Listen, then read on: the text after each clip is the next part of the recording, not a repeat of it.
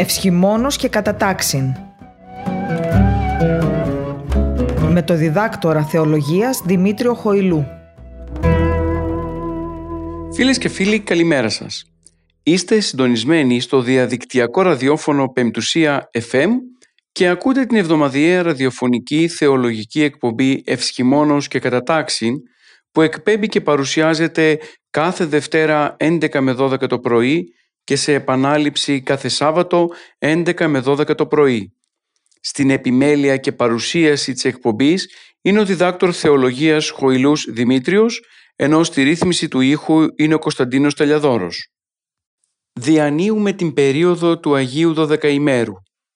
Η περίοδος από τις 25 Δεκεμβρίου, δηλαδή από την εορτή των Χριστουγέννων, μέχρι και τις 7 Ιανουαρίου, δηλαδή τη συνάξεις του Τιμίου Προδρόμου, ονομάζεται Άγιο Δωδεκαήμερο. Αποτελείται ακριβώς από 12 μέρες και μέσα σε αυτή την περίοδο βρίσκονται τρεις μεγάλες δεσποτικές εορτές.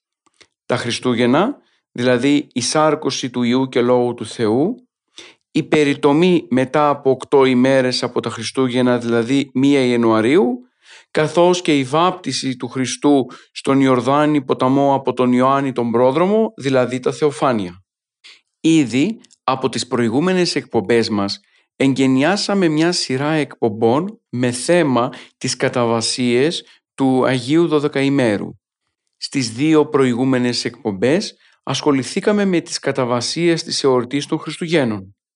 Σε αυτές τις εκπομπές είδαμε το βιβλικό, θεολογικό και ομιλητικό υπόβαθρο των καταβασιών, κάναμε τη μετάφρασή τους και είδαμε όλα εκείνα τα μηνύματα που επιθυμεί ο υμνογράφος της Εκκλησίας μας να μας μεταφέρει μέσα από τις καταβασίες των Χριστουγέννων. Ταυτόχρονα εξετάσαμε και την ιστορική λειτουργική αναφορά των καταβασιών μέσα στη λειτουργική παράδοση της Εκκλησίας μας Είδαμε την θεματολογία της κάθε οδής ξεχωριστά και τονίσαμε πώς οι καταβασίες εντάσσονται οργανικά μέσα στην ακολουθία του όρθρου που τελείται κάθε πρωί λίγο πριν την Θεία Λειτουργία. Στη σημερινή μας εκπομπή θα ασχοληθούμε με τις καταβασίες των Θεοφανίων ώστε να γίνουν δύο εκπομπές, η σημερινή και η επόμενη και να ολοκληρωθεί το Άγιο Δωδεκαήμερο.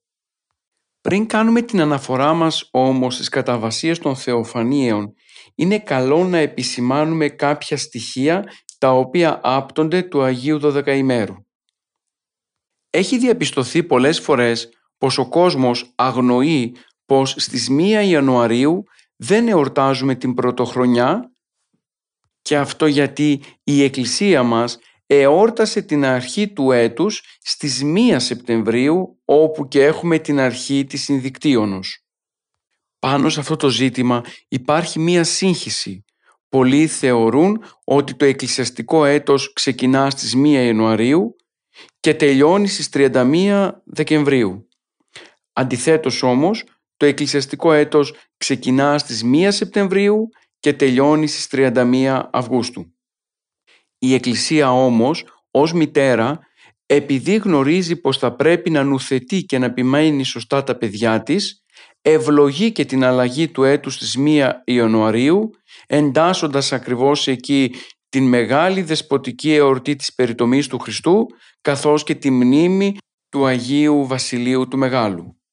Έτσι λοιπόν επισημαίνουμε πως στις 1 Ιανουαρίου η Αγία μας Εκκλησία εορτάζει την περιτομή του Χριστού δηλαδή μετά από οκτώ ημέρες από τη γέννηση του Χριστού, ο Ιωσήφ και η Μαρία πήγαν το βρέφος στη συναγωγή της Βιθλεέμ για να του κάνουν περιτομή σύμφωνα με το κατά Λουκάν Ευαγγέλιο κεφάλαιο 2 στίχη 5. Η παραπάνω παράδοση ανήκε μέσα στην εβραϊκή βιβλική παράδοση. Όλα τα αγόρια του Ισραήλ φτάνοντας τις οκτώ ημέρες από τη γέννησή τους οδηγούνταν στην συναγωγή και εκεί τους γίνονταν η ακολουθία της περιτομής όπως ακριβώς έγινε η περιτομή του Ισαάκ από τον Αβραάμ μετά από την εντολή που δόθηκε από τον Θεό στον Αβραάμ ως σημείο και σφραγίδα απόδειξης πως τα παιδιά αυτά ήταν αφιερωμένα στον Θεό από τις πρώτες ημέρες της ζωής τους. Ο Χριστός λοιπόν έλαβε το ελληνικό όνομα Ιησούς, το οποίο είναι ίδιο με το όνομα Εμμανουήλ, το οποίο αναφέρεται από τον προφήτη Ισαΐα και σημαίνει «Ο Θεός είναι μαζί μας». Η συμβολική αυτή πράξη στους Εβραίους, η περιτομή δηλαδή, δήλωνε ότι το αγόρι το οποίο γεννούνταν ήταν καθαρό και όχι αλόφιλο και ταυτόχρονα αφιερωμένο στον Θεό. Την ίδια στιγμή όμως ανακύπτει το ερώτημα γιατί ο Χριστός καταδέχτηκε την κατασάρκα περιτομή του; Είναι ένα ερώτημα το οποίο πολλά μέλη της Εκκλησίας διατυπώνουν και ίσως χρειάζεται να το απαντήσουμε σήμερα. Ο Κύριος λοιπόν μαζί με την σάρκωση και την απογραφή του ως υπήκοος του Κέσαρα καταδέχτηκε και την κατασάρκα περιτομή του όχι εξ ανάγκης αλλά γιατί έπρεπε. Και αυτό γιατί ο Χριστός με τον συγκεκριμένο τρόπο, με τη συγκεκριμένη στάση διδάσκει στο γένος των ανθρώπων την ταπείνωση και την ευπίθεια στους θρησκευτικούς νόμους. Επιπλέον, εάν ο Χριστός δεν είχε υποβληθεί στη διαδικασία της περιτομής, τότε οι σύγχρονοι του θα τον έλεγαν αλόφιλο και σαμαρίτη ή θα θεωρούσαν ότι ο ίδιος δεν τηρεί το μοσαϊκό νόμο, άρα σύμφωνα με αυτόν τον λόγο δεν θα του δίναν καμία σημασία. Αντιθέτως ο Χριστός όχι μόνο σεβάστηκε τον νόμο του Μωυσή, αλλά μάλιστα τον συμπλήρωσε, μιας και κατά έναν μυστικό τρόπο ο ίδιος αποτέλεσε τον νομοθέτη του νόμου. Το έχουμε ακούσει και στα Ευαγγέλια που ο Χριστός λέει πως δεν ήλθε να καταργήσει τον νόμο, αλλά να το συμπληρώσει. Επιπλέον ο Χριστός γεννήθηκε με δύο φύσεις. Είχε την θεία και την ανθρώπινη. Οι παραπάνω δύο φύσεις εκφράζονταν σε ένα πρόσωπο, στον Θεάνθρωπο Ιησού Χριστού. Τέλεσε την περιτομή, τον σταυρό και τον θάνατο, έκλαψε, πείνασε, δίψασε, επικράνθηκε όπως λένε τα Ευαγγέλια, δηλώνοντας ακριβώς το στοιχείο ότι ο ίδιος ήταν αληθινός άνθρωπος με σάρκα και οστά. Δεν θα μπορούσε κανείς να κατηγορήσει τους χριστιανούς για δοκιτισμό, δηλαδή ότι ο Χριστός δεν ήρθε στον κόσμο αλλά φανταστήκαμε την έλευσή του, μιας και υπήρξαν ιστορικά πρόσωπα τα οποία συνυπήρχαν μαζί του και τα οποία φυσικά τέλεσαν και την περιτομή του. Η παραπάνω πράξη της περιτομής αποτελεί και μία απάντηση σε όλους τους αιρετικούς που θα εμφανίζονταν στην πάροδο των αιώνων και που δεν δέχονται την ανθρώπινη φύση στο Χριστό. Τελικά, ο Χριστός με την περιτομή εγκαινιάζει ένα καινούριο κόσμο.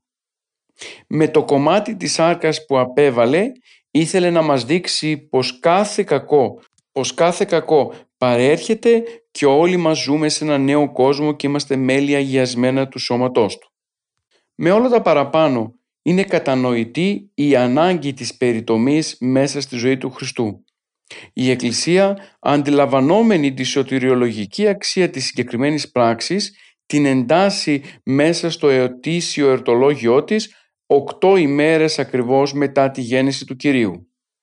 Είναι ευκαιρία λοιπόν εξαφορμής της δεσποτικής εορτής της περιτομής του Κυρίου που γιορτάζουμε στις 1 Ιανουαρίου να τονίσουμε και την σημασία του ονόματος μέσα στη χριστιανική διδασκαλία. Για ακόμα μία φορά διαπιστώνουμε ότι τα μέλη της Εκκλησίας εξαιτίας της έλλειψης κατηχήσεως θεωρούν πως τα παιδιά λαμβάνουν το όνομά τους κατά την ημέρα της βαπτίσεώς τους. Η παραπάνω πεποίθηση είναι τελείως λάθος και δείχνει ακριβώς πως αγνοούμε τον τρόπο ζωής της Εκκλησίας. Το όνομα κατά την τάξη της Ορθόδοξης Εκκλησίας δίνεται την 8η ημέρα από τη γέννηση του παιδιού. Συγκεκριμένα, η μητέρα και το παιδί, αφού έχουν επιστρέψει από το μεευτήριο και βρίσκονται στο σπίτι τους, εκεί καλούν τον ιερέα και ο ιερέας διαβάζει την ακολουθία της 8ης ημέρας της ονοματοδοσίας όπου για πρώτη φορά ακούγεται το όνομα του παιδιού το οποίο και θα διατηρήσει το παιδί μέχρι τη στιγμή της βαπτίσεώς του. Ο αριθμός 8 στη θεολογία της Εκκλησίας μας έχει μια σημαντική λειτουργία. Στη βιβλική αποκάλυψη ο αριθμός 7 είναι το σύμβολο του κόσμου που δημιούργησε ο Θεός καλών λίαν, ενός κόσμου που είχε φθαρεί από την αμαρτία και παραδόθηκε στον θάνατο. Η εβδόμη είναι η ημέρα κατά την οποία ο Δημιουργός αναπαύθηκε και την ευλόγησε. Είναι η μέρα που εκφράζει τη χαρά και εφροσύνη του ανθρώπου για τη δημιουργία ως κοινωνίας με τον Θεό. Όμως η ημέρα αυτή είναι μια διακοπή εργασίας, όχι το πραγματικό τέλος της δημιουργίας του Θεού. Είναι η μέρα της προσδοκίας, της ελπίδας του κόσμου και του ανθρώπου για τη λύτρωση. Αναμένουμε ακριβώς εκείνη την ημέρα που θα είναι πέρα από το 7 και πέρα από τη διαρκή επανάληψη του χρόνου. Το αδιέξοδο αυτό ήλθε να καταβάλει καινούρια ημέρα που εγγενίασε ο Χριστός με την Ανάστασή Του. Από την ημέρα τη μία των Σαββάτων άρχισε ένας καινούριος χρόνος ο οποίος αν και εξωτερικά παραμένει μέσα στον παλαιό χρόνο αυτού του κόσμου και μετριέται σε σχέση με τον αριθμό 7, ο πιστός νιώθει πως είναι καινούριος. Το 8 λοιπόν γίνεται σύμβολο της αιωνιότητας. Γι' αυτό λοιπόν η Εκκλησία τοποθετεί την ονοματοδοσία του παιδιού την 8η ημέρα θέλοντας να καταστήσει το αρτιγέννητο παιδί μέτοχο και κοινωνό της νέας πραγματικότητας που μας έρχεται μέσα από την Ανάσταση του Κυρίου και μας οδηγεί προς την Βασιλεία των Ουρανών. Η Εκκλησία θεωρεί το βρέφος που μόλις γεννήθηκε ως ολοκληρωμένο ήδη άνθρωπο και το αντιμετωπίζει με την ίδια πρόνοια που αντιμετωπίζει τον κάθε άνθρωπο. Το όνομα του ανθρώπου του δίνει ταυτότητα ως πρόσωπο και διαβεβαιώνει τη μοναδικότητά του. Αυτός είναι και ο λόγος ο οποίος οδηγεί την Εκκλησία να δώσει με ιδιαίτερη φροντίδα την 8η ημέρα όνομα στον καθένα από εμάς. Βλέπετε αγαπητοί μου ακροατές και ακροάτριες, η Εκκλησία μας δεν θεωρεί το βρέφος απλό άνθρωπο, γενικά και αόριστα, ούτε φορέα μιας αφηρημένης και απρόσωπης φύσης. Είναι πράγματι συγκλονιστικό το γεγονός ότι πολύ πριν αναγνωριστούν στα παιδιά τα ανθρώπινα δικαιώματα, πριν ακόμα ιδρυθούν οι παγκόσμιες οργανώσεις για την προστασία των παιδιών, η Εκκλησία εφαρμόζοντας εδώ και αιώνες την φιλάνθρωπη πρακτική της προς όλους τους ανθρώπους με την ευχή της ονοματοδοσίας ομολογεί την μοναδικότητα του συγκεκριμένου παιδιού και αναγνωρίζει το θεϊκό δώρο της προσωπικότητάς του. Θα πρέπει να τονίσουμε πως με την ευχή της ονοματοδοσίας η Εκκλησία καταδεικνύει τον σκοπό της υπάρξεως του ανθρώπου που δεν είναι άλλος από την ένωσή του με τον Θεό. Γι' αυτό και δεν παραλείπει μέσα από την ευχή της ονοματοδοσίας να εκφράσει το αίτημα της συνάψεώς του στην Εκκλησία και της τελειώσεώς του με τα Άγια Μυστήρια του Χριστού. Μόνο ως μέλος της Εκκλησίας που θα γίνει με το βάπτισμα το παιδί θα ξεπεράσει τη διάσπαση της αμαρτίας. Έτσι γίνεται φανερό ότι η ευχή της ονοματοδοσίας στοχεύει στα μυστήρια του βαπτίσματος και του χρήσματος και κατόπιν στην δυνατότητα συμμετοχής του ανθρώπου στη Θεία Ευχαριστία ως ταυτοτικό μυστήριο της Εκκλησίας. Αξίζει να σημειωθεί πως κατά την ανάγνωση της ευχής της ονοματοδοσίας ο ιερέας ευλογεί το στόμα, το μέτωπο και την καρδιά του παιδιού. Με αυτόν τον τρόπο ευλογείται η λογική του παιδιού στόμα, η νοητική διεργασία του παιδιού μέτωπο, αλλά και η ζωοποιητική ενέργεια καρδιά. Η Εκκλησία αντιμετωπίζει το παιδί ως σύνολο ψυχοσωματικής οντότητας και με αυτόν τον τρόπο παραδίδεται ολοκληρωμένο στο Χριστό. Αυτός είναι και ο λόγος που στη συνέχεια ψάλεται και το απολυτίκιο της εορτής της Επαπαντής, χαίρε και χαριτωμένη Θεοτό και Παρθένε, όπως το γνωρίζουμε, για να δείξει ακριβώς ότι είμαστε αφιερωμένοι ψυχή και σώμα στον Κύριο. Όλα τα παραπάνω αναφέρθηκαν εξ αφορμής της εορτής της Παπαντής του Κυρίου. Σήμερα πολλές φορές, λόγω διαφόρων αιτιών, όπως είναι η άγνοια ή μία έγκαιρη απόφαση των γονέων για το όνομα που πρόκειται να δοθεί στο παιδί και άλλες πρακτικές αιτίες, η ονοματοδοσία συνδέθηκε με την ακολουθία του βαπτίσματος. Είναι όμως καλό να γνωρίζουμε πως το όνομά μας το λαμβάνουμε την 8η ημέρα από την ημέρα της γεννήσεώς μας. Θα πρέπει να μας γίνει βίωμα ώστε να διατηρήσουμε αυτήν την ιερή παράδοση που εμφανίζεται μέσα στην ζωή της Εκκλησίας και να μην ξεχνούμε ότι όλοι μας αντιγράφουμε την ζωή του Χριστού. Όπως δηλαδή ο Χριστός, οκτώ μέρες από τη γέννησή του, πήρε το όνομά του διά της περιτομής, έτσι και εμείς αντιγράφοντας πανομοιότυπα τη ζωή του Κυρίου, παίρνουμε οκτώ μέρες από τη γέννησή μας το όνομά μας.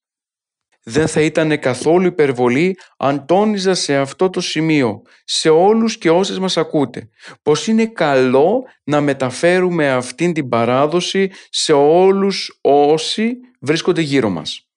Διαπιστώνω με μεγάλη έκπληξη πολλές φορές μέσα στα σχολεία πως τα παιδιά μας αγνοούν αυτήν την ιερή παράδοση. Ταυτόχρονα όμως την παράδοση αυτή την αγνοούν και οι γονείς τους.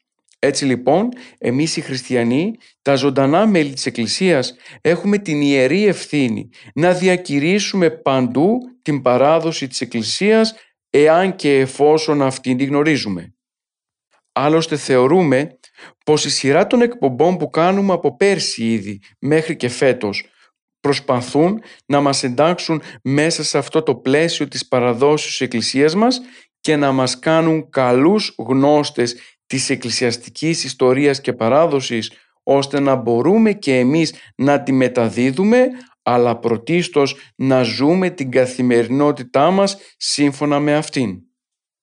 Γι' αυτό και εξ αφορμής της δεσποτικής εορτής που γιορτάσαμε στις 1 Ιανουαρίου ας αναλογιστούμε τις ευθύνες μας και ας επιστρέψουμε πίσω στα πατροπαράδοτα δεδομένα της Εκκλησίας μας ώστε τελικά να μπορέσουμε αυτά να τα μεταφέρουμε και στα παιδιά μας και κάποτε να βρούμε αυτές τις ρίζες τις οποίες δυστυχώς σιγά σιγά χάνουμε εξαιτίας της άγνοιάς μας και της έλλειψης κατήχησης. Φυσικά το οδυνηρό όλων δεν είναι μόνο η άγνοιά μας γύρω από την ονοματοδοσία, αλλά και ο τρόπος εορτής της περιτομής του Κυρίου. Μάλιστα θα έλεγα πως οι περισσότεροι από εμάς αγνοούν το γεγονός της περιτομής του Χριστού μιας και εξαντλούν την ημέρα στο ρεβεγιόν της παραμονής και στον ύπνο της επόμενης. Είναι άσχημο να λεγόμαστε Ορθόδοξοι Χριστιανοί, να έχουμε περάσει μέσα από την πνευματική μήτρα της κολυμβήθρας και να μην ζούμε σύμφωνα με την παράδοση της Εκκλησίας μας.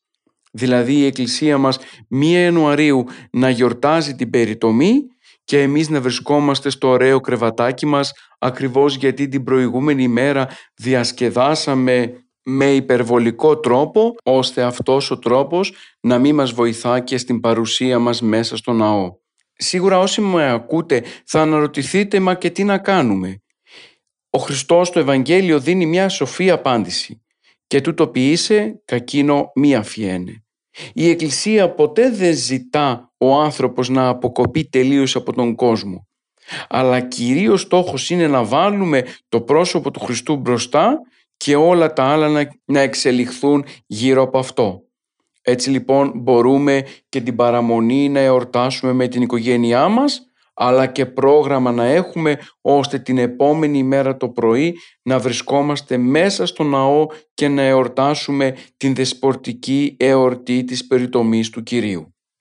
Όλα τα παραπάνω δεν είναι απίθανα εάν και εφόσον εμείς έχουμε κατά νου το πρόσωπο του Κυρίου. Κλείνοντας λοιπόν αυτή τη μικρή μας αναφορά γύρω από την περιτομή του Χριστού, να συνοψίσουμε λέγοντας πως η Εκκλησία στις 1 Ιανουαρίου εορτάζει την δεσποτική εορτή της περιτομής και όχι την αλλαγή του έτους. Και ταυτόχρονα πως όλοι εμείς αντιγράφοντας τον τρόπο ζωής του Χριστού, οκτώ μέρες μετά την γέννησή μας πήραμε το όνομά μας μέσα από την ακολουθία της ονοματοδοσίας και αν όχι τότε θα πρέπει να το γνωρίζουμε ώστε οι επόμενες γενναίες να παραλάβουν την παραπάνω παράδοση της Εκκλησίας και να τη συνεχίσουν μέσα στους αιώνες. Ας έρθουμε όμως στο σημερινό μας θέμα που είναι οι καταβασίες των Θεοφανίων. Η εορτή των Θεοφανίων αναφέρεται κυρίως το γεγονός της βαπτίσεως του Χριστού στον Ιορδάνη ποταμό από τον Άγιο Ιωάννη τον Πρόδρομο. Το συγκεκριμένο γεγονός συνέβη κατά το 30ο έτος της ηλικίας του Χριστού, μετά από το οποίο ξεκίνησε και η δημόσια δράση του Χριστού και το επίσημο έργο της διδασκαλίας του. Η ονομασία της δεσποτικής εορτής Θεοφάνεια προέρχεται από το αποστολικό ανάγνωσμα της πρώτης επιστολής προς Τιμόθεον κεφάλαιο 3 στίχος 16 όπου αναφέρει εκεί ο Απόστολος «Θεός εφανερώνθη εσαρκή εδικαιώθη εμπνεύματι, όφθη αγγέλης εγκηρύχθη εν έθνεσιν, επιστεύθη εν κόσμο, ανελήφθη εν δόξη» και σχετίζεται βέβαια περισσότερο με την γέννηση του Χριστού αλλά συνδυάζεται και με την προστήτων επιστολή κεφάλαιο 2 στίχος 11 όπου εκεί αναφέρεται «Επεφάνει γαριχάρης του Θεού, ισοτήριος πάσιν ανθρώπης». Έτσι λοιπόν η ονομασία Θεοφάνεια έχει καθαρά βιβλικό χαρακτήρα και προέρχεται μέσα από τις επιστολές του Αποστόλου Παύλου. Ταυτόχρονα όμως αυτή η μέρα ονομάζεται και Φώτα. Το όνομα Φώτα το παίρνει ακριβώς γιατί κατά αυτήν την ημέρα γίνονταν το βάπτισμα όλων των κατηχουμένων.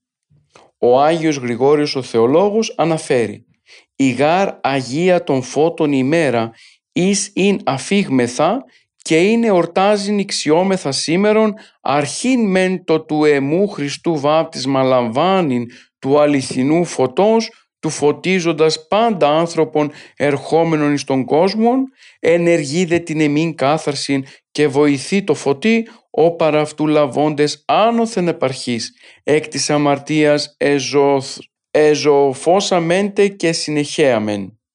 Ο τίτλος η ονομασία «Φώτα» φανερώνει το συμβολισμό της βάπτισης κατά το οποίο ο Χριστός, το αληθινός φως, ερχόμενος προς το βάπτισμα, μας αξιώνει να γίνουμε και εμείς φώτα που θα φωτίζουν τον κόσμο και τους συνανθρώπους γύρω μας.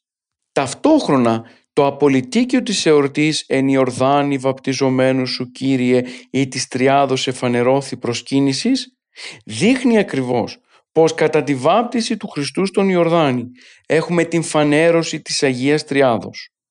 Αυτό αποτελούσε και έναν από τους σκοπούς της θείας Ενανθρωπίσεως αλλά και του γεγονότος της βαπτίσεως ώστε να φανερωθεί ο Θεός πως έχει μία ουσία και φύση αλλά είναι τρισυπόστατος.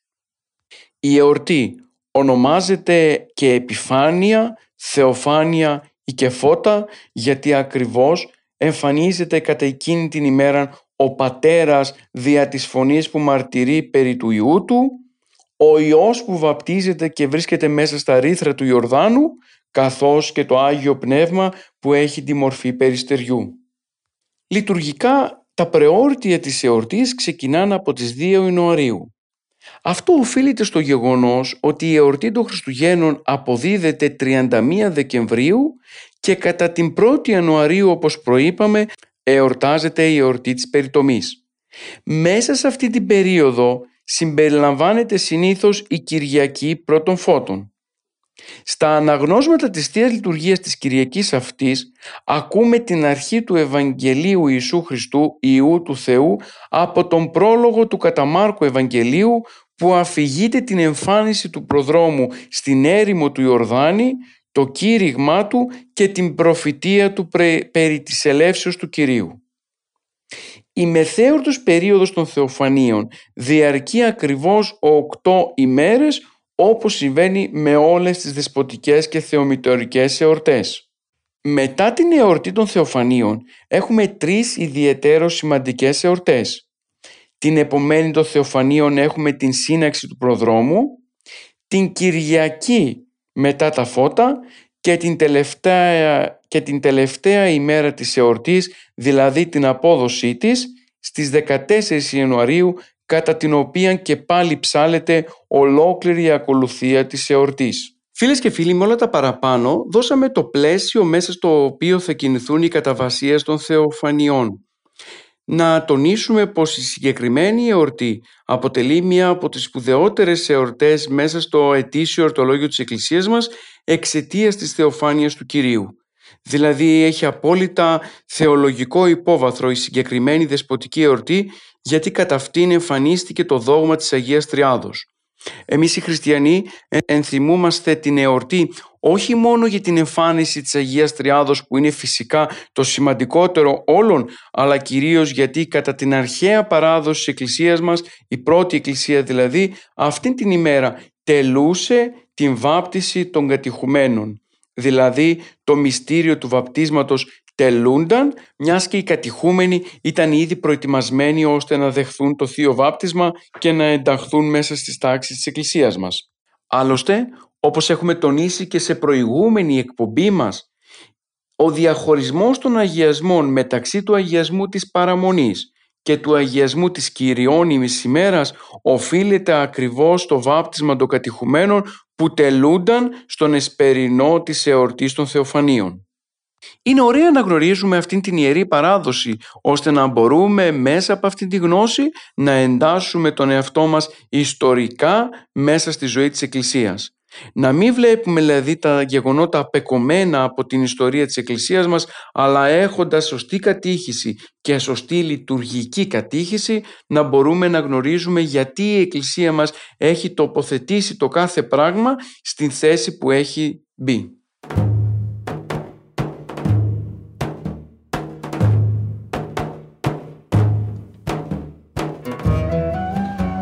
Φίλες και φίλοι, επιστρέψαμε στη ραδιοφωνική μας εκπομπή. Σήμερα ασχολούμαστε με τις καταβασίες των θεοφανίων. Στο πρώτο ημίωρο της εκπομπής μας είδαμε ακριβώς την δεσποτική εορτή της περιτομής του Κυρίου καθώς και συνδέσαμε το συγκεκριμένο γεγονός με την ακολουθία της ονοματοδοσίας που συνέβη σε όλους εμάς κατά την 8η ημέρα από τη γέννησή μας. Στο δεύτερο μέρος της εκπομπής μας θα δούμε όλες τις οδές και θα, και θα αναλύσουμε τα βασικά του σημεία. Αρχικά να τονίσουμε πως οι καταβασίες των θεοφανίων ψάλλονται σε δεύτερο ήχο. Η πρώτη οδή αναφέρει τα εξής. Βυθού ανεκάλυψε πυθμένα και διαξηράς οικίους έλκη, εν αυτό κατακαλύψας αντιπάλους ο κρατεός, εμπολέμης Κύριος ό,τι δε δόξαστε. Δηλαδή αποκάλυψε τον πυθμένα του βυθού και διαπερνά τους δικούς του διαξηράς, βυθίζοντας μέσα σε αυτόν τους αντιπάλους ο δυνατός τον πόλεμο Κύριος, διότι είναι υπερβολικά δοξασμένος. Η πρώτη αυτή οδή μας θυμίζει το θαυμαστό γεγονός της διάβασης της Ερυθράς θάλασσας από τους Ισραηλίτες. Χρησιμοποιεί τη λέξη βυθός για να φανερώσει τη συλλογή πολύ μεγάλου όγκου υδάτων πάνω από αυτόν φανερώνοντας έτσι τη δυσκολία της ανθρώπινης όρασης να φτάσει μέχρι τον πυθμένα αυτής.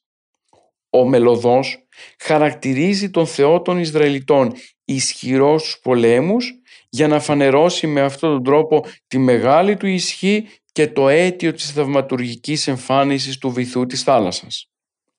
Έχουμε πει κι άλλοτε πως η πρώτη οδή ασχολείται κυρίως με το θαύμα της διάβασης ερυθράς θαλάσσης. Έτσι πάντοτε όταν τη συναντάμε μέσα στις καταβασίες είτε δεσποτικών εορτών, είτε θεομητορικών εορτών, είτε περιόδους λειτουργικής, το θέμα της είναι κυρίως η διάβαση της ερυθράς θαλάσσης και με άξονα αυτό το γεγονός ο υμνογράφος της Εκκλησίας μας συνθέτει τον ύμνο ώστε να μεταδώσει μέσω αυτού τα μηνύματα και τη θεολογία της Εκκλησίας. Οι Ισραηλίτες λοιπόν Μέσω της εμφάνισης του πυθμένα, μιας και δημιουργήθηκε έτσι η κατάλληλη ξηρά, πέρασαν στην απέναντι όχθη και διασώθηκαν από τη μανία των Αιγυπτίων. Το παραπάνω γεγονός μας διασώζεται μέσα στο βιβλίο της Εξόδου και ιδιαιτέρως στο κεφάλαιο 14. Εκεί ακριβώς που περιγράφεται η πορεία των Εβραίων από την Αίγυπτο προς την γη Χαναάν. Ο Μελωδός χρησιμοποιεί το ρήμα «έλκο» προφανώς για να δείξει ότι η δύναμη του Θεού ήταν εκείνη που τους όθησε στο να περάσουν την Ερυθρά. Εκείνος ήταν ο οδηγός μπροστά τους για να τους έλξει προς Αυτόν και να τους γλιτώσει από τα άρματα των Αιγυπτίων τα οποία και κατεκάλυψε στο, στο βυθό της θαλάσσης. Στο κείμενο της Εξόδου κεφάλαιο 14 στίχος 28 διαβάζουμε «Και επαναστραφέν το είδωρ εκάλυψε τα άρματα και τους αναβάτας και πάσαν τη δύναμη Φαραώ». Δεν θα ήταν καθόλου υπερβολή αν τονίζαμε πως ο υμνοδός της Εκκλησίας μας προσπαθεί να διαλύσει κάθε είδος αμφιβολίας γύρω από τον θαυματουργικό τρόπο διέλευσης της ερυθράς θαλάσσης. Δεν συνέβη κάποιο έκτακτο φυσικό γεγονός όπως ακούμε πολλές φορές, αλλά αντιθέτως εκείνος ο οποίος μπόρεσε και βοήθησε τους Ισραηλίτες να διαπεράσουν την Ιθρά θάλασσα με τη δύναμή του δεν ήταν άλλος από τον Θεό Γιαγβέ ο οποίος οδηγεί και προσπαθεί να τους σώσει από τα άρματα των Αιγυπτίων. Το τροπάριο κλείνει με το «ότι δεν δόξαστε», το οποίο αποτελεί το συνδετικό κρίκο με τη βιβλική οδή του Μωυσή, η οποία αρχίζει με τη φράση «Άσομεν το Κυρίο εν δόξος γάρ δε δόξαστε».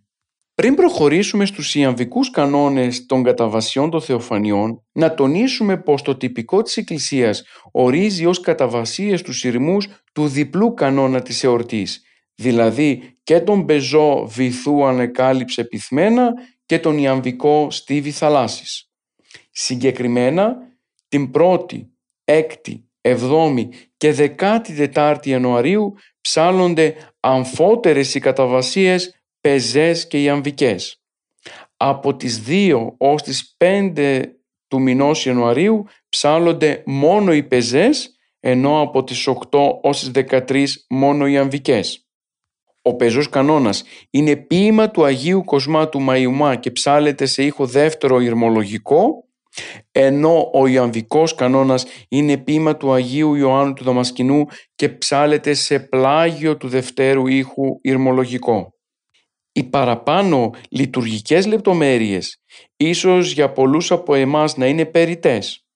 Όμως επειδή μας ακούνε και οι ιεροψάλτες είναι καλό να γνωρίζουμε βαθιά το τυπικό της Εκκλησίας μας και να κατανοούμε και τον λόγο για τον οποίο η Εκκλησία μας έχει εντάξει τόσο τον πεζό όσο και τον ιαμβικό κανόνα μέσα στη ζωή της. Ακόμα και αυτός ο τρόπος, των διπλών δηλαδή κανόνων μεταξύ πεζών και ιαμβικών, δίνουν έναν πανηγυρικό χαρακτήρα στην ημέρα και τονίζουν και τη σημαντικότητα των γεγονότων που θα ακολουθήσουν παρακάτω.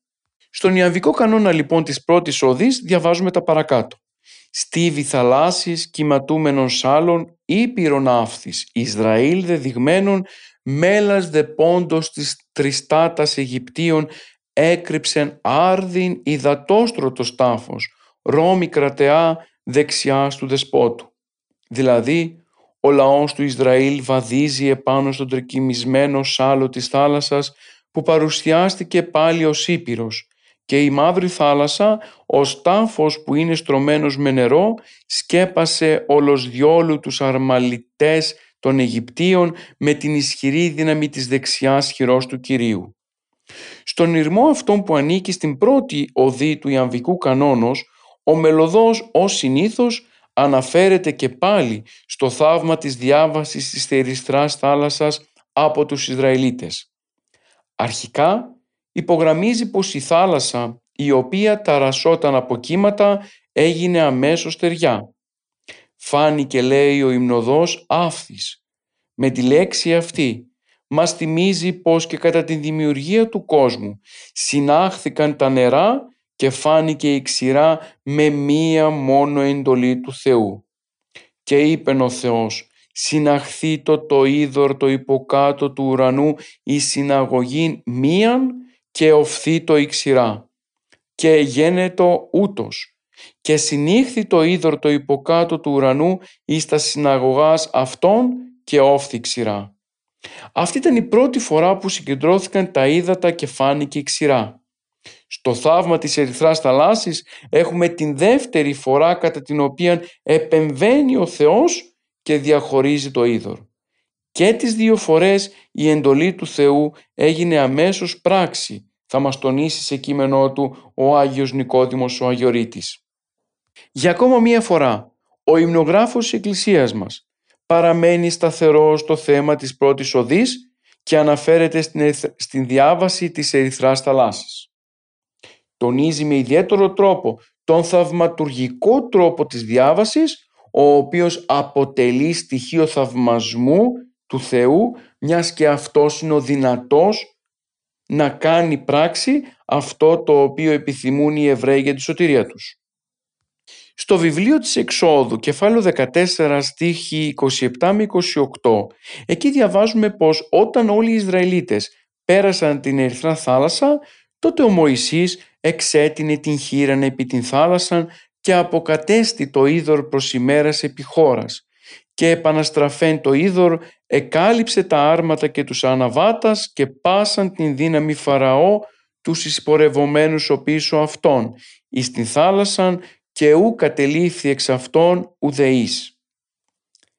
Τα σκοτεινά νερά της θάλασσας έγιναν υδάτινος τάφος για τα άρματα των Αιγυπτίων. Ο ποιητής, ακριβώς γνωρίζοντας αυτό το ιστορικό γεγονός, δημιουργεί λέξεις. Αναφέρει και ονομάζει την Ερυθρά θάλασσα ως μέλανα πόντο γιατί στο μεν έξω μέρος φαίνεται κόκκινη λόγω των κόκκινων πετρών στις όχθες οι οποίες χρωματίζουν τη θάλασσα, γι' αυτό και το όνομά της είναι ερυθρά, στο βάθος της όμως φαίνεται μαύρη γιατί δεν αφήνει να περάσουν οι ακτίνες του ηλίου και να τη χρωματίσουν ενώ την ίδια στιγμή γίνεται και υδάτινος τάφος για όλους εκείνους οι οποίοι απίστησαν απέναντι στο θέλημα του Θεού και δεν ήταν άλλον παρά η ελευθερία των Εβραίων από τους Αιγυπτίους.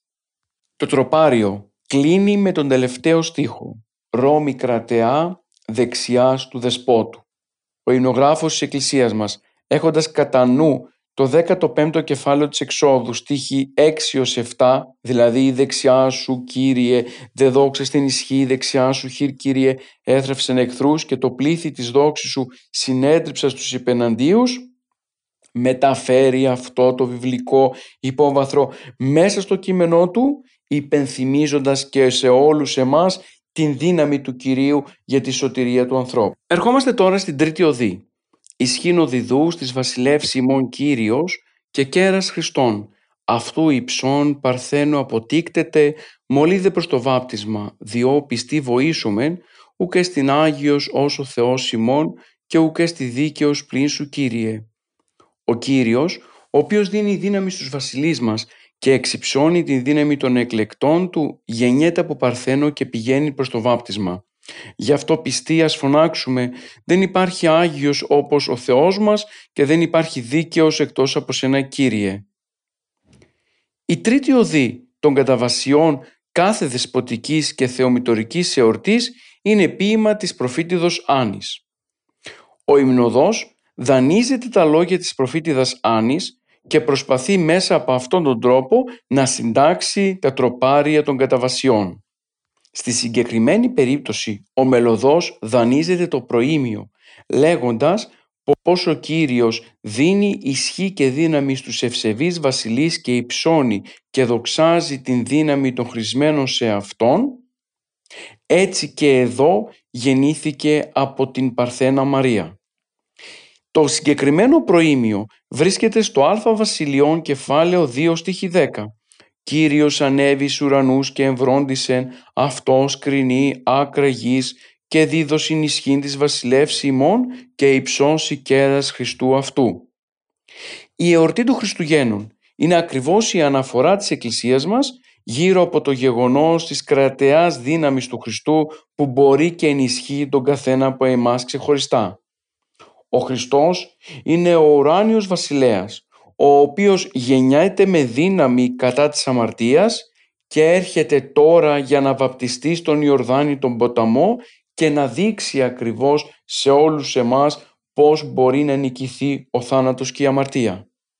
Στην Παλαιά Διαθήκη, Χριστοί του Θεού ήταν οι βασιλείς και οι ιερείς που χρήονταν διελαίου, ενώ για τους προφήτες αναφέρεται χρήσμα διαπνεύματος Αγίου μέσα στη βιβλική παράδοση συναντάμε ακριβώς αυτή τη συμβολική λειτουργική πράξη, δηλαδή το έλεος να χρησιμοποιείται ως τρόπο καθιέρωσης τόσο των βασιλέων όσο και των ιερέων. Ενώ στην περίπτωση των προφητών, εκεί πλέον το Άγιο Πνεύμα, το λαλήσαν διά των προφητών, έρχεται και προσκαλεί τον κάθε προφήτη ξεχωριστά, δίνοντάς του και το προφητικό αξίωμα, αλλά και την διακονία της προφητείας.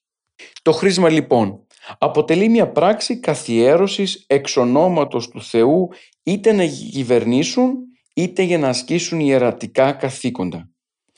Χριστός όμως κατεξοχήν υπήρξε ο Ιησούς Χριστός. Είναι αυτός ο οποίος μέσω αυτού θεωρούμαστε όλοι χριστιανοί γιατί ακριβώς έχουμε χριστεί στο όνομά Του.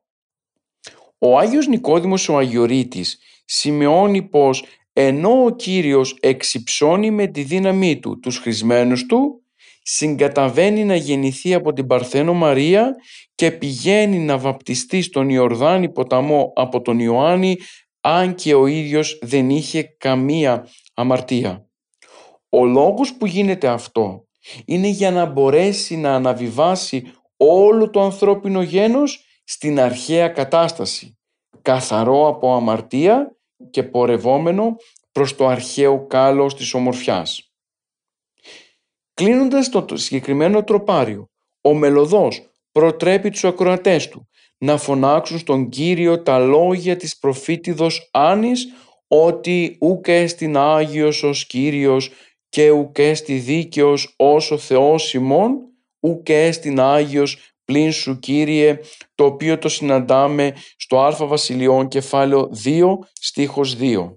Για ακόμα μία φορά διαπιστώνεται το βιβλικό υπόβαθρο της εορτής των Θεοφανίων, το οποίο αναδεικνύεται μέσα από τις συγκεκριμένες καταβασίες.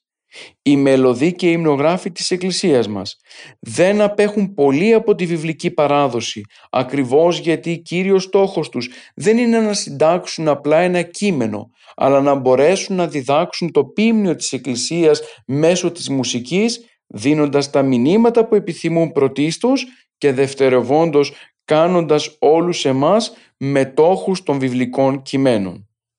Άλλωστε στην προηγούμενη μας εκπομπή τονίσαμε πως η δεύτερη, τρίτη, το, στην προηγούμενη εκπομπή μας τονίσαμε πως η τρίτη οδή έχει ως κύριο θέμα της την οδή της προφήτηδος Άννης. Γι' αυτό και ο υμνογράφος σταθερός σε αυτή την παράδοση πατάει σε αυτό το γεγονός και συνθέτει κατόπιν τον ύμνο του, ο οποίος ως άξονα έχει την ύμνηση του γεγονότος των θεοφανίων μέσα στη ζωή της Εκκλησίας. Ας δούμε τώρα τον ιαμβικό κανόνα.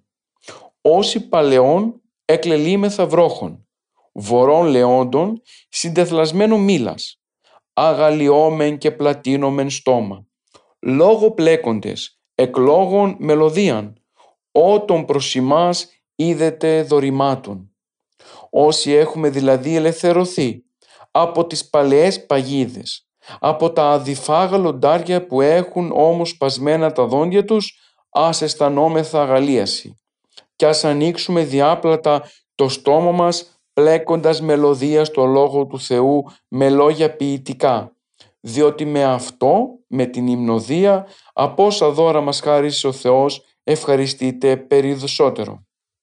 Το συγκεκριμένο τροπάριο αποτελεί μια παρακίνηση σε ευχαριστία και σε μια δοξολογία προς τον Θεό. Η δοξολογία αυτή προέρχεται από τη λύτρωση που δεχθήκαμε μέσα από το Άγιο Βάπτισμα.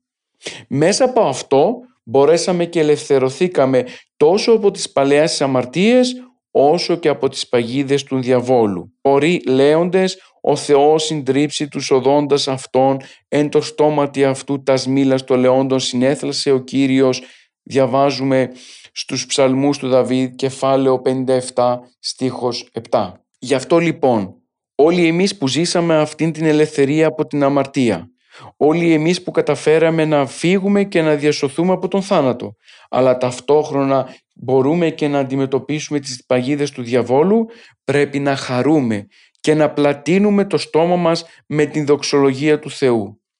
Πρέπει να υμνήσουμε τον Θεό πλέκοντας και προσφέροντας μελωδία. Μια μελωδία η οποία θα κινείται με στόχο τη δοξολογία του προσώπου του Θεού.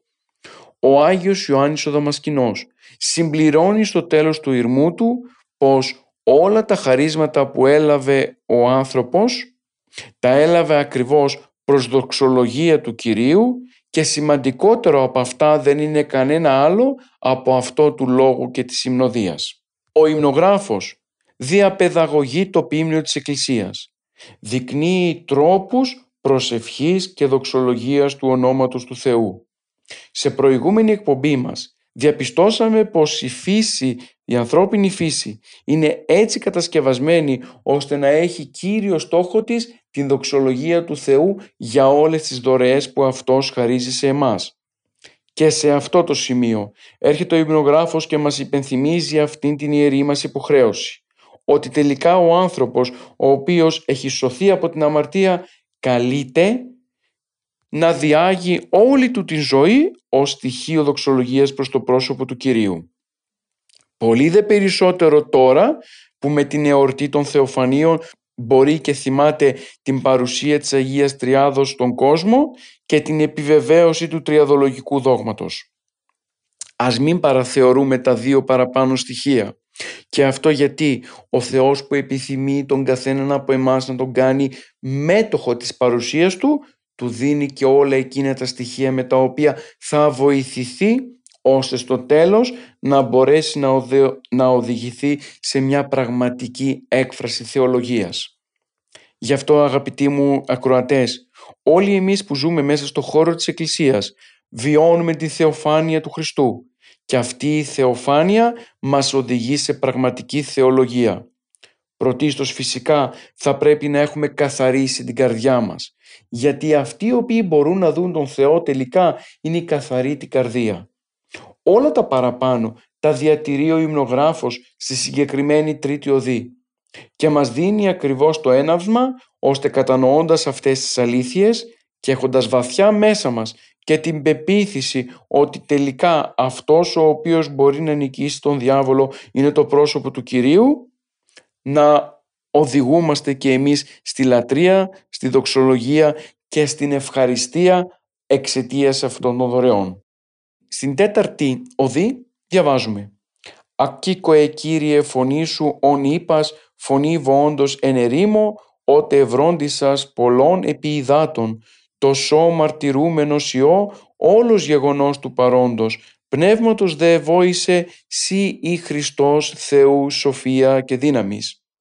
Άκουσε Κύριε τη φωνή σου ο πρόδρομος, τον οποίον ονόμασες φωνή που φωνάζεις στην έρημο, όταν βρόντισες επάνω στα πολλά νερά του Ιορδάνη δίνοντας μαρτυρία για τον Υιό σου και γεμάτος από το Άγιο Πνεύμα που είναι παρόν εφώναξε δυνατά «Εσύ είσαι ο Χριστός, η σοφία του Θεού και η δύναμη». Στην τέταρτη οδή βλέπουμε ξεκάθαρα τα λόγια του προφήτη Αβακού «Κύριε, εισακήκοα την ακοή σου και εφοβήθην», τα οποία τα συναντάμε στο κείμενο του Αβακούμ κεφάλαιο 3 στίχος 1. Μιας και η βιβλική οδή είναι εξ ολοκλήρου αφιερωμένη στον προφήτη Αβακούμ. Ο μελωδός απευθύνεται προς τον Θεό Πατέρα και του λέει ακριβώς πως ο Ιωάννης ο πρόδρομος είναι η φωνή βοόντος εν τη ερήμο Στοιχείο το οποίο το συναντάμε και στον Ισαΐα κεφάλαιο 40 στίχος 3 αλλά και στο κατά Ευαγγέλιο κεφάλαιο 3 στίχος 3. Αυτή την φωνή άκουσε ο πρόδρομος, όχι σε όραμα, αλλά βλέποντας μπροστά του την παρουσία της Αγίας Τριάδος. Κατά την ώρα της κατάδυσης του Χριστού μέσα στο νερό εμφανίστηκε η Αγία Τριάδα και τότε ακριβώς ο πρόδρομος γίνεται η φωνή βόντος εν τη ερήμο. Γίνεται η φωνή Κυρίου επί των υδάτων. Είναι δηλαδή αυτό το οποίο μας λέει ο Δαβίδ στον ψαλμό του 28 στίχος 3 «Φωνή Κυρίου επί των υδάτων, ο Θεός της δόξης ευρόντισε, Κύριος επί των υδάτων πολλών». Ο Δαβίδ αιώνες πριν προφητεύει ακριβώς αυτή την παρουσία του της Αγίας Τριάδος πάνω στα νερά του Ιορδάνου και δηλώνει ακριβώς την παρουσία της Αγίας Τριάδος ως επιβεβαίωση του τριαδικού δόγματος που μπορεί μεν ο Δαβίδ να μην το γνώριζε αλλά εμείς ζώντας μέσα στην εποχή και στη ζωή της Καινής Διαθήκης το έχουμε βιωμένο. Ο πρόδρομος δεν ακούει μόνο μία φωνή όπως ακριβώς γίνονταν στους προφήτες της Παλαιάς Διαθήκης, αλλά την ίδια στιγμή βιώνει την κοινωνία με την Αγία Τριάδα και τον Πατέρα δια της φωνής και του Ιού δια της παρουσίας και του Αγίου Πνεύματος το οποίο κατήλθε με τη μορφή περιστεριού. Αυτός είναι και ο λόγος που ο Τίμιος Πρόδρομος οδηγείται σε δοξολογία του Χριστού και σε υπενθύμηση πως ο Χριστός είναι η σοφία και η δύναμη του Θεού σύμφωνα με τον Ευαγγελικό Λόγο τον οποίον συναντάμε μέσα στην Καινή Διαθήκη. Ας έρθουμε τώρα στον Ιαβικό κανόνα. Πυρσό καθαρθής μυστικής θεωρίας, υμνών προφήτης, την βρωτών καινουργίαν, ρίγνης συγγύριν, πνεύματι κροτουμένην, σάρκος συνεμφαίνουσαν αρή του λόγου, ότων δυναστών τα κράτη συνετρίβει. Αφού καθαρίστηκε με τη λαμπάδα της μυστικής θεωρίας ο προφήτης Αβακούμ, υμνώντας την ανακαίνιση των θνητών βγάζει δυνατή φωνή που ενισχύεται από το Άγιο Πνεύμα και φανερώνει τη σάρκωση του ανεκφράστου Λόγου του Θεού από τον οποίο έχουν συντριβεί οι εξουσίες των δυνατών. Ο μελωδός της Εκκλησίας μας αναφέρεται σε αυτό το σημείο στο όρομα του προφήτη Ισαΐα. Εκεί ο προφήτης Ισαΐας αναφέρει στο κεφάλαιο 6 στίχος 7 8 και απεστάλλει προς εμέ εν τον Σεραφείμ και εν τη χειρή είχεν άνθρακα. Όν τη λαβή διέλαβεν από του θυσιαστηρίου και ύψατο του στόματός μου και είπεν «Ιδού ύψατο τούτο των χιλέων σου και αφελεί τα σανομία σου και τα σαμαρτία σου περί καθαρή».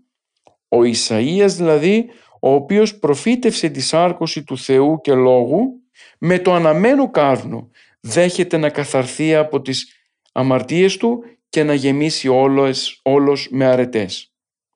Ταυτόχρονα όμως αναφέρεται ακριβώς και στον προφήτη Αβακού, ο οποίος έχει καθαρισμένη τη διάνοιά του από το πυρ της θεότητος, μιας και είναι εμπνευσμένος από το Άγιο Πνεύμα και έρχεται εδώ να προφητεύσει για την ανακαίνιση των ανθρώπων που θα γίνει μέσα από τη σάρκωση του Χριστού. Ο μελωδός σύμφωνα με την καθιερωμένη του πρακτική. Ολοκληρώνει το τροπάριό του λέγοντας πως ο Υιός και ο Λόγος του Θεού που σαρκώθηκε τώρα είναι αυτός ο οποίος συντρίβει την δύναμη των δυναστών, δηλαδή των δαιμόνων. Τα λόγια αυτά είναι εμπνευσμένα από τα λόγια του προφήτη Αβακού, ο οποίος στο κεφάλαιο 3, στίχος 14 αναφέρει «Διέκοψας εν εκστάση κεφαλάς δυνατών. Διαπιστώνουμε δηλαδή πως η τέταρτη οδή διαγράφεται σύμφωνα ακριβώς με τις θεωρίες του προφήτη Ιαβακούμ μιας και ο κεντρικός άξονας αποτελεί το συγκεκριμένο βιβλικό πρόσωπο. Φίλες και φίλοι, σε αυτό το σημείο σταματάμε έχοντας αναλύσει την πρώτη, την τρίτη και την τέταρτη οδή τόσο του πεζού όσο και του ιαμβικού κανόνα της εορτής των Θεοφανίων. Ανανεώνουμε το ραδιοφωνικό μας ραντεβού για την επόμενη Δευτέρα 11 με 12 το πρωί όπου θα ολοκληρώσουμε τις επόμενες οδές των καταβασιών των θεοφανιών. Είναι ανάγκη να τονίσουμε πως η, η παραπάνω αναφορά μας βοηθά στο να εντρυφήσουμε στα γεγονότα και στο νόημα των εορτών.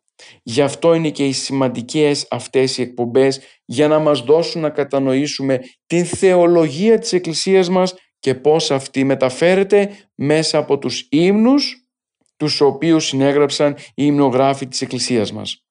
Φίλες και φίλοι, χαίρετε να είστε καλά.